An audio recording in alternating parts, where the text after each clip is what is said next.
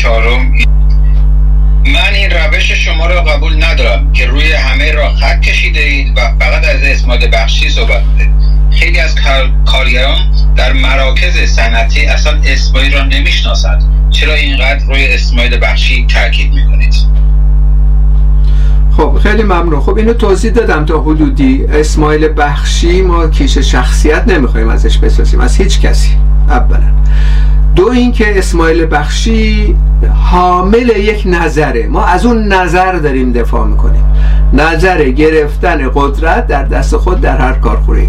گرفتن تولید و توزیع به دست خود برای به اصطلاح پیشبرد مقاصد کارخونه. اینو به هر حال من تا اونجایی که شنیدم یک سه, سه چهار ماه پیش از اینکه اسماعیل بخشی سخنرانی 17 آبان کنه که در روز بعدش دستگیرش می‌کنن چون خط قرمز رو عبور کرد با این بحث سخنرانی کرد.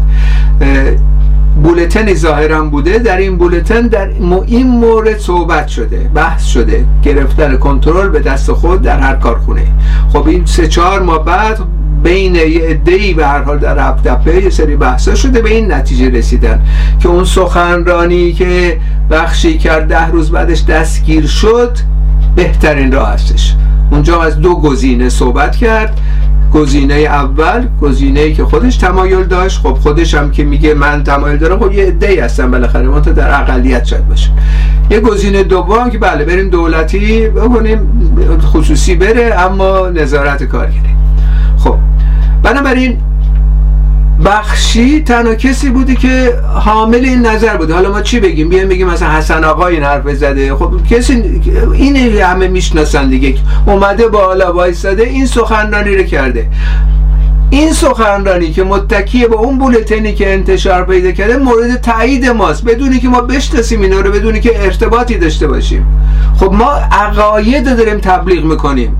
این عقاید حاملین دارن. خب اون حاملی که این عقاید درست داره مطرح می‌کنه میگیم این یارو این فرد این حرف زده دیگه.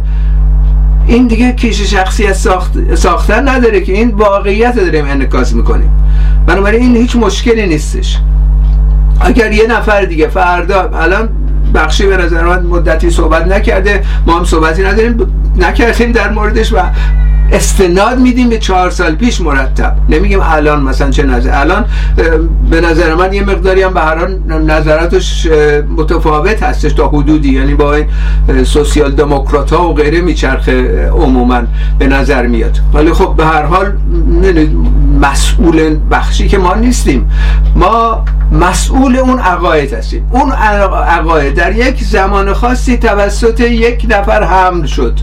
توسط یک نفر ارائه داده شد. از این لحاظ اسم اون نمیاریم.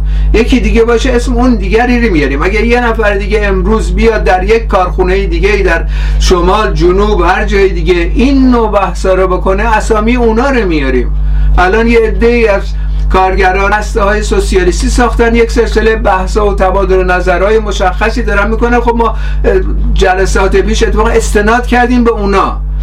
مهم نیست کی این افراد هستش هستن. مهم اینه که عقاید چی هستن؟ عقاید ما داریم تبلیغ می‌کنیم.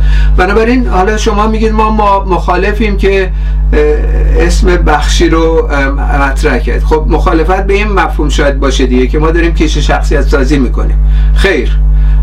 نه تنها اون بلکه حتی در دورانی که شش ماه پیش شش ماه خورده پیش که اعتراضات خیابانی رو افتاد موضع ما این بود که بلا فاصله تمام کارگرها باید اعتصاب بکنن. مشخصا خطابمون به هفت دبه بود که چرا اعتصاب نمی کنید این همه زمان اعتصاب کردید حالا که اعتراضات میلیونی هستش اعتصاب نمی کنید که اول به دلایلی نکردم و تو نهایتا پیوستد خب انتقادم می‌کنیم بهشون. همین هفته پیش در واقع در یکی از این سخنرانی کلاب هاست که نبارش رو من همین دو روز پیش گذاشتم روی مثلا تلگرام و غیره شما رفقا برید ببینید اونجا حتی انتقاد داریم می‌کنیم.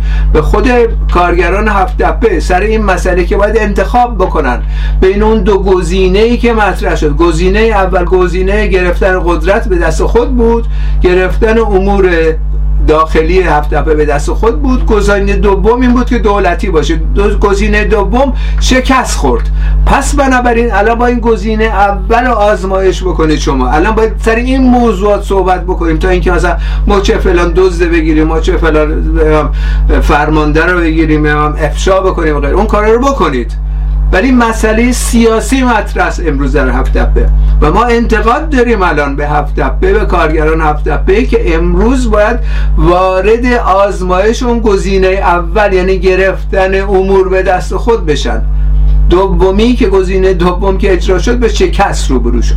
بنابراین این بحث هم همین هفته پیش کردیم دو هفته پیش کردیم. الان رو سایت و روی به دنیای مجازی هستش. خب بنابراین انتقاد هم می‌کنیم. دیگه بستگی داره که اگه فردا مثلا بخشی بره هم عقیده بشه با یه سوسیال دموکرات مثلا. انتقاد می‌کنیم بهش. واضحه که انتقاد می‌کنیم. هیچ مسئله رو درواسی نداریم. در ارتباط با منافع دراز مدت طبقه کارگر با هیچ کسی رو درواسی نداریم و بیرحمانه هر کسی که در مقابل طبقه کارگر و حاکمیت طبقه کارگر قرار می‌گیره مقابله می‌کنیم و افشا می‌کنیم. چه احزاب سیاسی خارج از کشوری باشن چه مثلا پیشکسوتان سندیکاهای مختلف باشن چه هر کسی دیگه ای چه خود بخشی باشه هیچ تفاوتی نمی‌کنه. بنابراین منافع دراز مدت مهمه برای ما به عنوان مارکسیست نه اینکه افراد و اشخاص و غیره. اشخاص هم به هر حال از زمانی که بازگو کننده و منعکس کننده یه نظری درستی باشند خب با اسم میگیم این این حرف زده. ولی وقتی دیگه نیستن خب راجبش صحبت نمی کنیم رجوع میدیم به اون زمانی که این حرف زد. از اون می‌خوایم یاد بگیریم.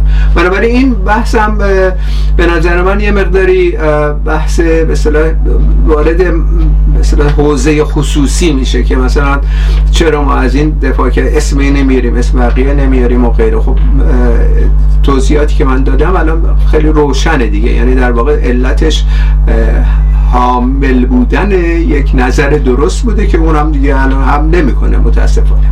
با تشکر. Thank